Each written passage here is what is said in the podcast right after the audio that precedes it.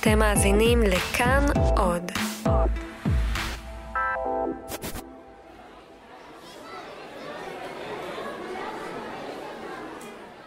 שלום ילדים. בסוף חודש ינואר 2019 התארחנו בבית אריאלה להקלטת פרק חי מול קהל.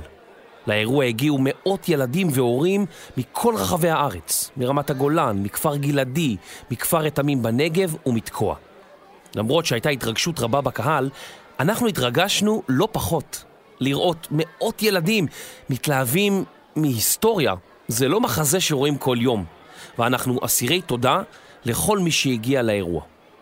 את הפרק מקריינים אנוכי ותומר שלוש, הכותב הראשי של היסטוריה לילדים. שנינו לבושים בפרוות חמות וקובעי פרווה, כדי שנראה כאילו הרגע הגענו מהקוטב הדרומי.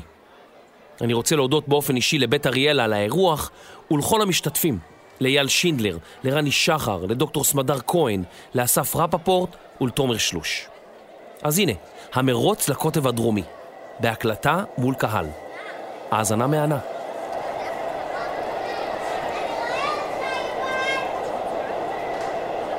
וואי, איזה קור פה. וואי. וואי, קור אימים.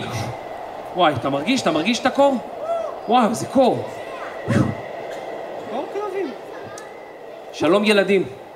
היום אני רוצה לספר לכם על מרוץ שהתרחש לפני כמאה שנים. סמדר, אמרתי את זה בסדר? מאה, נכון? לא מאה, מאה. זה. זה לא היה מרוץ של ריצה או מרוץ מכוניות. זה היה מרוץ לגילוי מקום חדש בעולם. מרוץ שהמטרה שלו הייתה להגיע אל הקוטב הדרומי. המרוץ הזה היה מרתק ומסוכן, ועד מהרה הוא הפך לאחד הסיפורים המרתקים ביותר בהיסטוריה.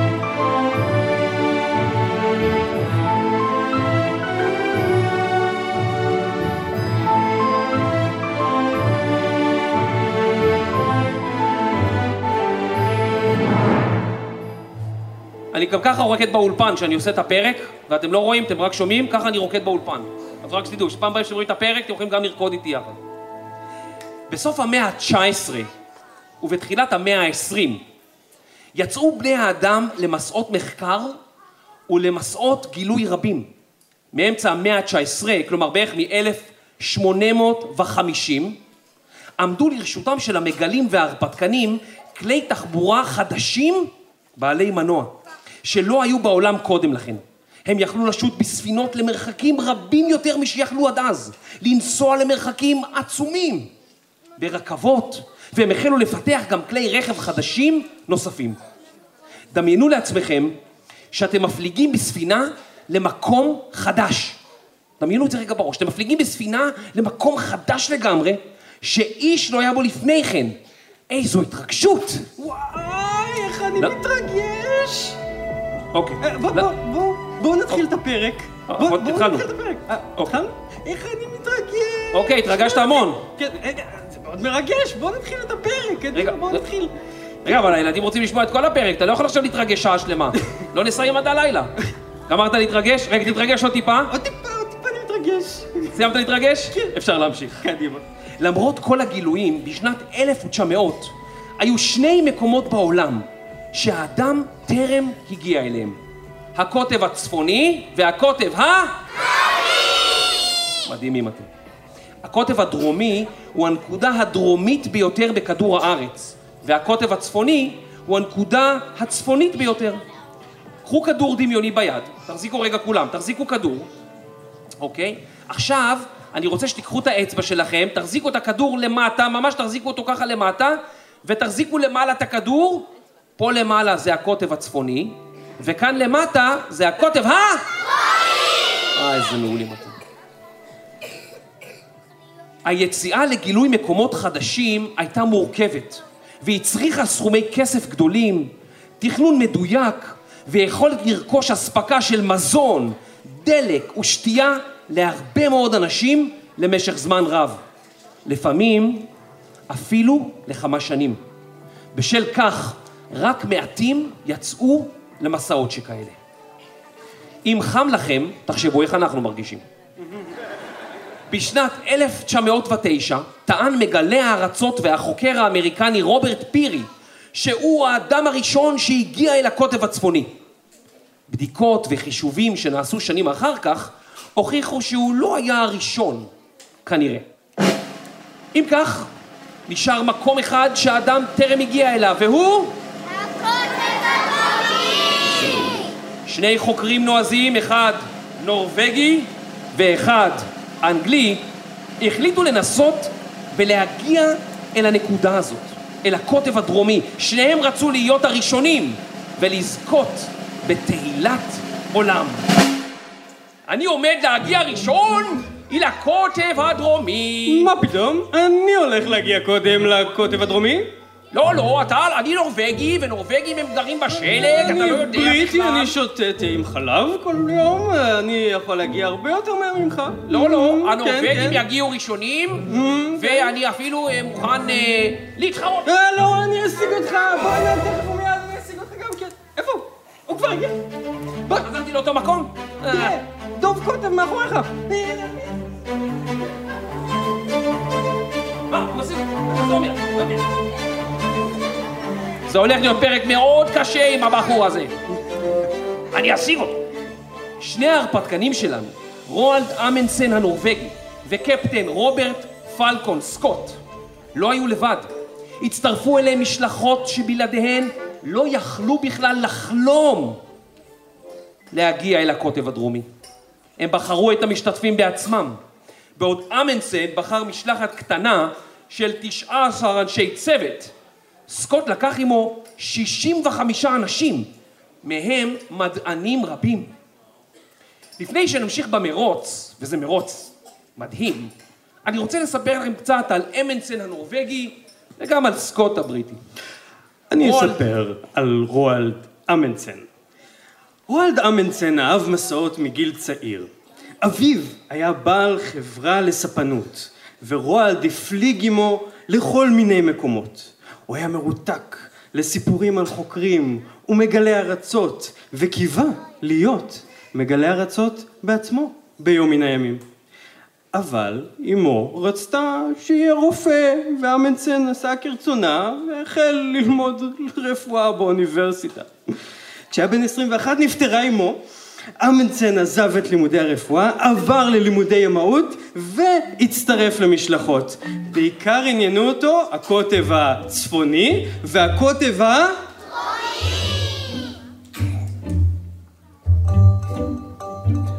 בשנת 1897 הצטרף אמנסן למשלחת מחקר שהפליגה ליבשת אנטארקטיקה. איזה שם מוזר זה אנטארקטיקה. זה השם. אנטארקטיקה היא היבשת שבה נמצא הקוטב הדרומי של כדור הארץ. השם אנטארקטיקה הוא הלחם, חיבור של המילים אנטי וארקטיקה.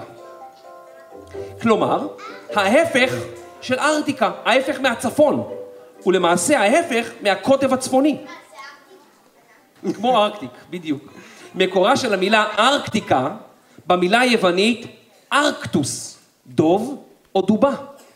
כפי הנראה, המקום קיבל את שמו על שם קבוצת הכוכבים הדובה הגדולה, שככל שמצפינים, ככל שאנחנו הולכים יותר ויותר צפונה, אפשר לראות אותה טוב יותר.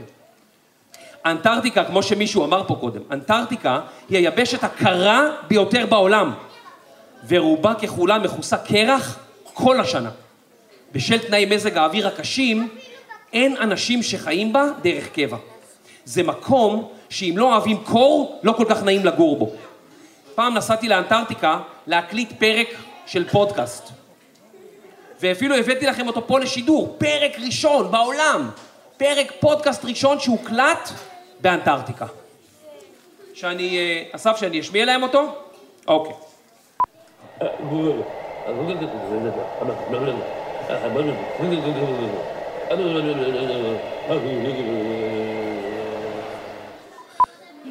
אז אמנסן נסע כבר לאנטארקטיקה פעם אחת, והמשלחת שהוא הצטרף אליה נתקעה באנטארקטיקה כל החורף. וקושי שרדו במסע. אמנסן למד המון מהמסע הזה, בעיקר איך לא לתכנן מסעות מהסוג הזה. אמנדסן אהב מסעות ומיד יצא למסע נוסף, שחלק ממנו היה צפונית לקנדה. קנדה זה מקום נורא קר, ככל שעולים יותר צפון נהיה קר וקר וקר, והוא הפליג אפילו צפונית לקנדה. במים שהוא הפליג היו קפואים, ולעיתים הם הפכו לקרח. במשך שלוש וחצי שנים הוא הפליג וחקר ולמד רבות מהאסקימואים שפגש בדרך. למשל, הוא למד כיצד להשתמש בפרוות חמות ובכלבי מזחלות להובלת ציוד למרחקים. רוברט פלקון סקוט נולד וגדל באנגליה.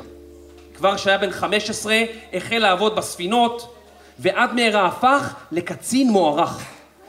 למשפחתו של סקוט היו קשיים כלכליים, לא היה להם כסף, והוא שלח אליהם את כל שכרו כדי לסייע. בשנת 1901 נבחר סקוט, בן 33, לעמוד בראש משלחת בריטית לאנטארקטיקה. המשלחת שהתה באנטארקטיקה כשלוש שנים, ובמסעו הגיע סקוט עד למרחק של פחות מאלף קילומטרים מהקוטב הדרומי. משחזרה המשלחת לבריטניה, סקוט היה לגיבור לאומי. הוא זכה בפרסים רבים, ואף הוזמן לפגישה עם מלך אנגליה, אדוארד השביעי. בינתיים סקוט התחתן, ואפילו נולד לו בן בשם פיטר. סקוט אהב מאוד את בנו, ממש אני אהב אותו. מאוהב בתינוק הזה, אוי, אני כל כך אוהב אותו, בטוח שאני אתגעגע אליו. אה, אה, כ- ממש כמה שאני אתגעגע. אה, טוב, אני חייב לזוז, אה, ביי.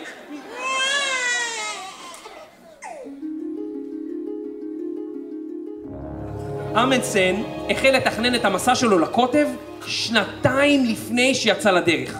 הוא רכש בגדים מיוחדים שלבשו אנשי גרינלנד, כלומר, אנשים המכירים את מזג האוויר הקפוא הזה.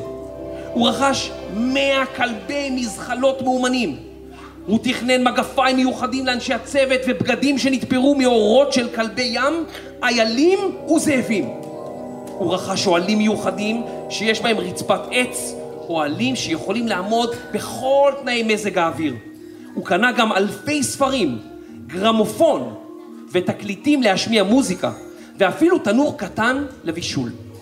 מי שלא יודע מה זה גרמופון, זה מכשיר ישן ישן ישן, שהיו מסובבים מין כזה ידית, ואז עוזבים אותה, והיא הייתה חוזרת במין קפיץ כזה, ומנגנת תקליטים, רגע.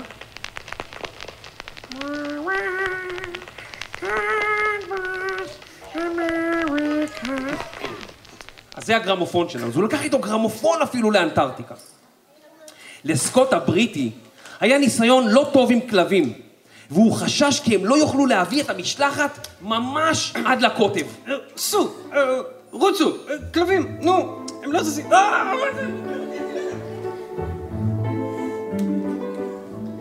אז סקוט בחר לצאת במזחלות ממונעות, וזכרו שזה היה תחילת עידן המנוע. ובכל זאת, סקוט הביא עמו כלבים וגם סוסי פוני סיבירים. הסוסים הללו מסוגלים לשרוד בטמפרטורה של מינוס 70 מעלות. סקוט תכנן להשתמש בסוסי הפוני בדרך, אך תכנן גם כי בני האדם יסחבו את המזחלות בשלבים האחרונים שלפני ההגעה לקוטב. הוא האמין שכדי להגיע לנקודה הדרומית ביותר בכדור, הם יצטרכו לטפס אליה. ולכן היה ברור שהכלבים לא יועילו בזה. הבריטים יצאו לדרכם, לכבוש את הקוטב הדרומי, ועיתונאים רבים הגיעו להיפרד מהם ולכתוב עליהם. בעת שהבריטים עגנו בניו זילנד, בדרכם לקוטב, הם קיבלו לפתע מברק מנורבגי בשם אמנצן, אה, אה, אמן, אמן, אמנדסן, יא, אמנדסן, שגם הוא היה בדרכו לכבוש את הקוטב הדרומי. אנחנו נשיג אותו. סקוט ואמנדסן היו אתה במרוץ.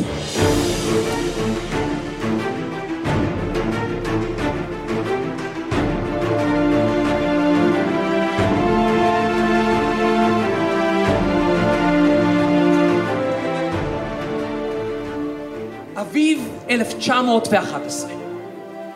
בגלל תנאי מזג האוויר הקרים והקיצוניים באנטארקטיקה, היה צורך להתכונן היטב לכיבוש הקוטב. שתי המשלחות הפליגו לנקודות נחיתה שונות באנטארקטיקה, ואחרי הגעתם ליבשת החלו להקים בסיסים שבהם אחסנו מזון וציוד. חוץ מהבסיס הראשי, בנקודת הנחיתה, הקימה כל משלחת עוד ועוד בקתות קרובות יותר ויותר לקוטב הדרומי, ומילאה אותן במזון ובציוד שהיו הכרחים להמשך המסע. עכשיו אני אסביר לכם, נניח שרחוק רחוק בדלת, שם הקוטב הדרומי. אם אני אתחיל ללכת מפה עד לקוטב, אני אקפא באמצע, אני אצטרך לחזור. אז מה אני עושה?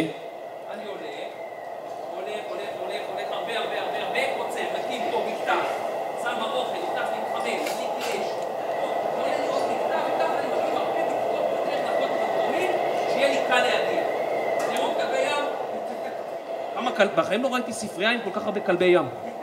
או שחם לי וכבר אני לא רואה טוב. הפרק הבא אנחנו עושים משהו עם ים, כן. שנבוא עם בגדי ים, זה יותר. קל. הקוטב הדרומי הוא קר מהקוטב הצפוני, ויש בו תקופות של חושך מוחלט וטמפרטורות נמוכות במיוחד. הטמפרטורה הגבוהה ביותר שנמדדה בקוטב הדרומי היא מינוס 12 מעלות, והנמוכה ביותר היא מינוס 93 מעלות. כמה זה קר, אתם בטח שואלים את עצמכם, אז אני, אני אסביר לכם. לשם השוואה, הטמפרטורה במקפיא שלכם בבית היא מינוס 20 מעלות. זאת אומרת, בתוך המקפיא שלכם זה כמו קיץ באנטארקטיקה. אנשים קמים בבוקר, יואו, איזה חום היום. נפלא, אני יכול ללכת רק עם שמונה שכבות. איזה כיף פה במקפיא של משפחת אה, אבולעפיה. כל אחד משני הצוותים התחיל את המסע לקוטב במקום אחר. הבריטים החליטו להתחיל את המסע לקוטב 90 קילומטרים רחוק יותר מנקודת היעד לעומת הנורבגים. הם קיוו כי המקום שבו בחרו להתחיל במסע יאפשר לספינה שלהם לעגון ולהפליג ביתר קלות בלי להיתקע בקרח. הבריטים שלחו משלחת מחקר לחקור את האזורים הרחוקים יותר. אחת המשלחות פגשה במשלחתו של אמנסן. הוא הזמין את חברי המשלחת לארוחת ערב, ומששמע על המזחלות... לא ממונעות. אוי אוי אוי. הוא החל לדאוג. להתראות. כדאי שידאג. אוי, אני דואג. לי יש כלבים אה, ומזחלות, אנחנו לא, יש. יש לו מזחלות ממונעות, הוא יגיע לפניי. אני חייב לצאת לדרך מוקדם יותר הרבה הרבה. בחצי הכדור הדרומי, כדור הארץ זאת אומרת, יש חורף, שאצלנו יש קיץ. יואו, איזה חכמים. ולהפך, בסוף חודש אפריל, שאצלנו, בחלק הצפוני של הכדור, מתחיל האביב, באנטארקטיקה מתחיל החורף הקשה. באחד הימים שקעה לה השמש, אה, אני רוצה שמש. אתה. תקבל. אה, מתי תבוא השמש? אה, אה, כלום, ממש תוך אה, ארבעה חודשים. הפעם הבאה שהשמש הייתה צפויה לזרוח הייתה רק ארבעה חודשים אחר כך. בינתיים הצוותים גרו בבקתות שבנו, קראו, שיחקו קלפים, טיפלו בחיות, ערכו מדידות וניסויים, העבירו הרצאות זה לזה, ואפילו שיחקו כדורגל בשלג כדי לשמור על הכושר. אוי, אוי, קשה ללכת פה בשלג. בכל אותה עת היה אמנסן מודאג מאוד מהמזחלות הממונעות של הבריטים ולכן הוא החליט להקדים ולצאת לדרך בספטמבר, בסוף החורף, שהכל עוד היה סופר קפוא. מזג האוויר הקשה מנע ממנו להתקדם. הוא נתקל בסופות שלגים עזות וקשות, ובקושי רב הצליח לחזור למחנה. באמצע חודש אוקטובר 1911, החורף כבר נגמר, ומזג האוויר השתפר, ואמנסן וחברי המשלחת הנורבגית יצאו שוב לדרך. בעזרת הכלבים המהירים שלהם, הם התקדמו בקצב של 30 קילומטרים ביום, כמו המרחק מתל אביב ליבנה.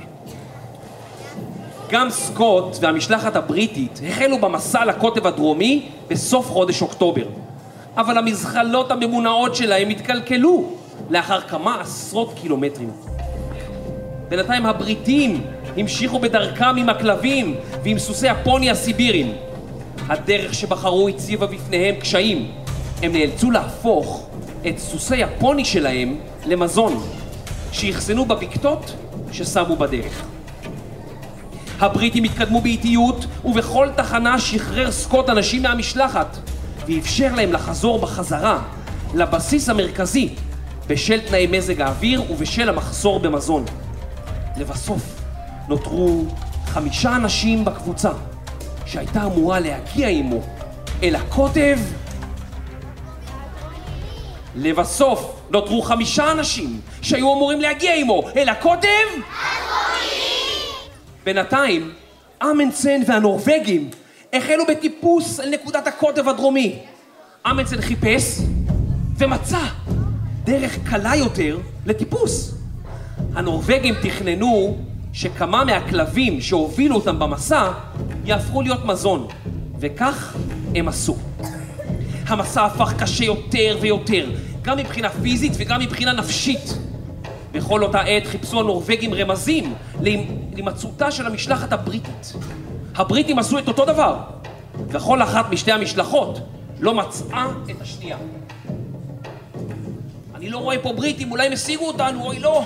הנורבגים האלה ערמומים. אולי הבריטים השיגו אותנו, אני לא מאמין. בוא נמשיך להתקדם לקוטב הדרומי. ב-14 בדצמבר 1911 הגיעו הנורבגים לנקודת הקוטב הדרומי. הם תקעו במקום דגל, ובשלושת הימים הבאים ביצעו מדידות חוזרות ונשנות כדי לוודא שהם אכן בנקודה הנכונה. הדרומית ביותר של כדור הארץ.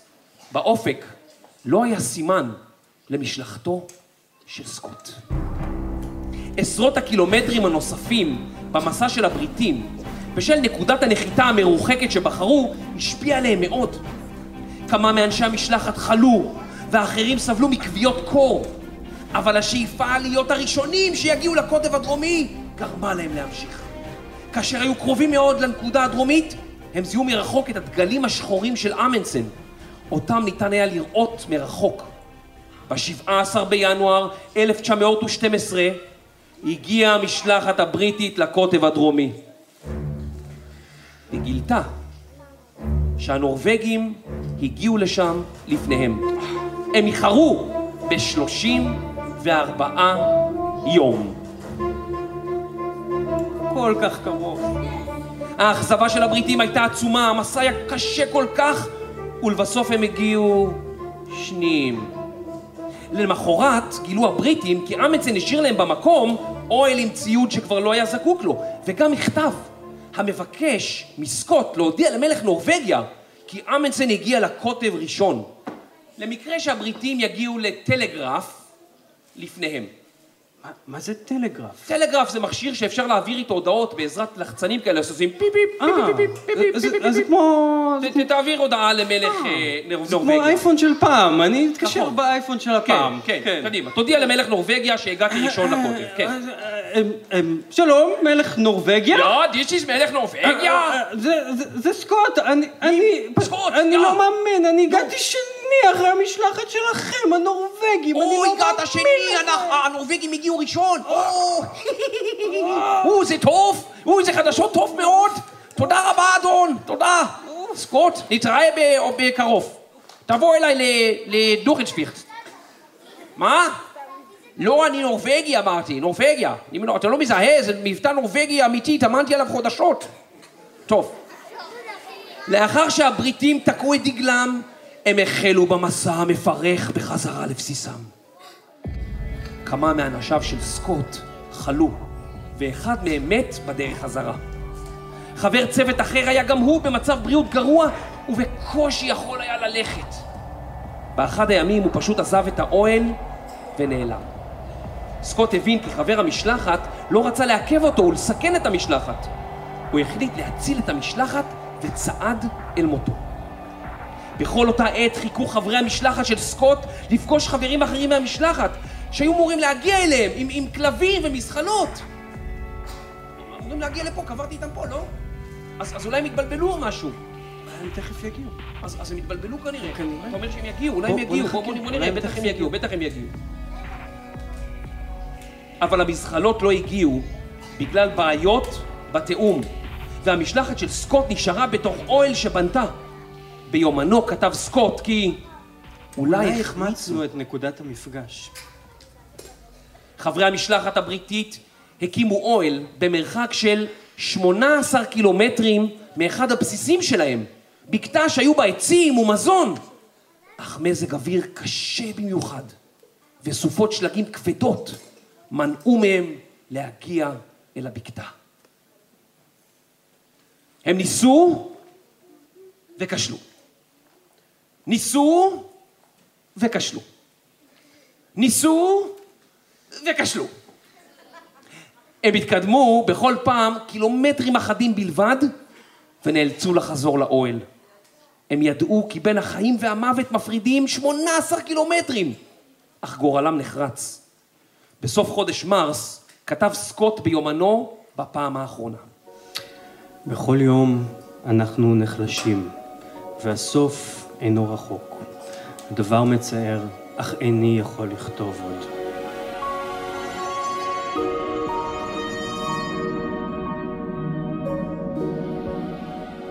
חברי המשלחת הבריטית ניסו לחפש אחר סקוט ואנשיו, אך מזג האוויר הגרוע מנע זאת מהם. עתה אתם הבינו כי כפי הנראה, נגזר גורלם. לעומת הבריטים, הנורבגים חזרו לבסיס האם שלהם במזג אוויר נוח, חודש וחצי לאחר שהגיעו לקוטב הדרומי. מ-52 הכלבים שהחלו במסע, רק 11 שרדו.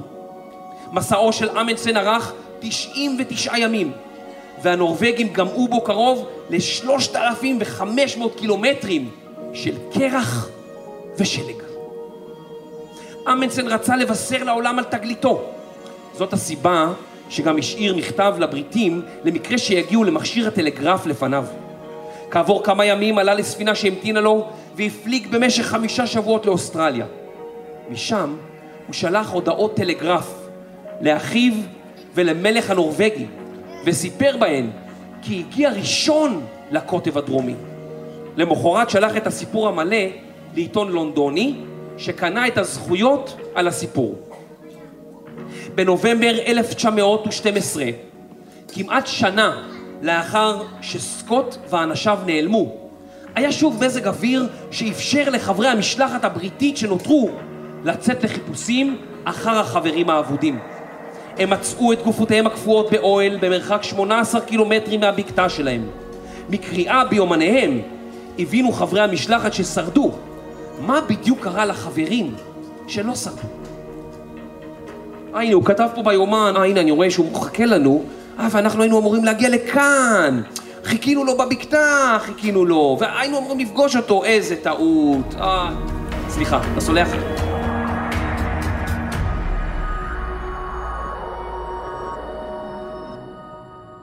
בפברואר 1913 שלחו הבריטים מברק ובו בישרו על גורלם של סקוט וחברי המשלחת המצומצמת שלו שהצליחו להגיע לקוטב הדרומי, אך לא הצליחו לחזור בשלום.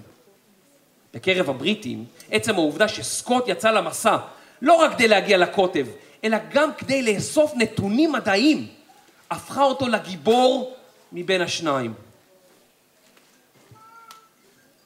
במשך שנים רבות היה סקוט גיבור טרגי בעיני הבריטים ובעיני העולם. רק לפני כמה עשרות שנים החלו חוקרים להעביר ביקורת על החלותיו למסע, על הדרך שבה פיקד על אנשיו, וגם סיפרו שאנשיו לא הבינו את הפקודות שסקוט השאיר להם במדויק. אמנסן הצטער מאוד למשמע גורלו של סקוט, אך הוא המשיך להשתתף במשלחות לאזורים קפואים. בשנת 1928 יצא אמנסן במטוס לחלץ משלחת שנתקעה בדרכה לקוטב הצפוני. מטוסו נעלם וגופתו לא נמצאה מעולם. כך הפך גם הוא לגיבור טרגי. אתה רואה? גם אני גיבור! שנינו גיבורים טרגיים. סיכמנו, תיקו. כיום ניצבת תחנת מחקר בקוטב הדרומי. התחנה מאפשרת לחוקרים מכל רחבי העולם להתגורר באנטארקטיקה בעת המחקר שלהם. התחנה נקראת פלקון אמנסן, על שם שני גיבורי המרוץ שלנו ולזכרם. מהמרוץ לקוטב הדרומי אפשר ללמוד כמה חשובות ההכנות לפני כל פעולה שלנו. במקרים מסוימים, ההכנות הללו הן ההבדל בין החיים והמוות. האם יש עוד משהו שאפשר ללמוד מהמסע לקוטב הדרומי? לא יודע. תגידו אתם.